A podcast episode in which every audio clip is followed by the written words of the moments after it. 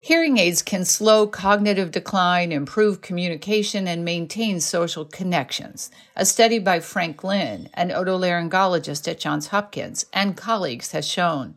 Lin says that while sales of hearing aids over the counter will improve uptake, there is still another big barrier to widespread use when you have OTC hearing aids, it's going to bring down costs in the next one or two years as the models really develop. It's also going to really drive innovation in these new technologies. Hearing intervention comprised of two things. There's the actual technology, like the hearing aid itself, and then there's the super critical audiological support services, which supports the person in using those hearing aids effectively. So if you're 50 years old, you're tech savvy, you may not need the support services. You could just figure out how to use OTC hearing aid, you would use it well, and you do great. In contrast, the achieved population, these are 70, 84 adults, not tech savvy. You can't just say, here's your hearing aid and you're good to go.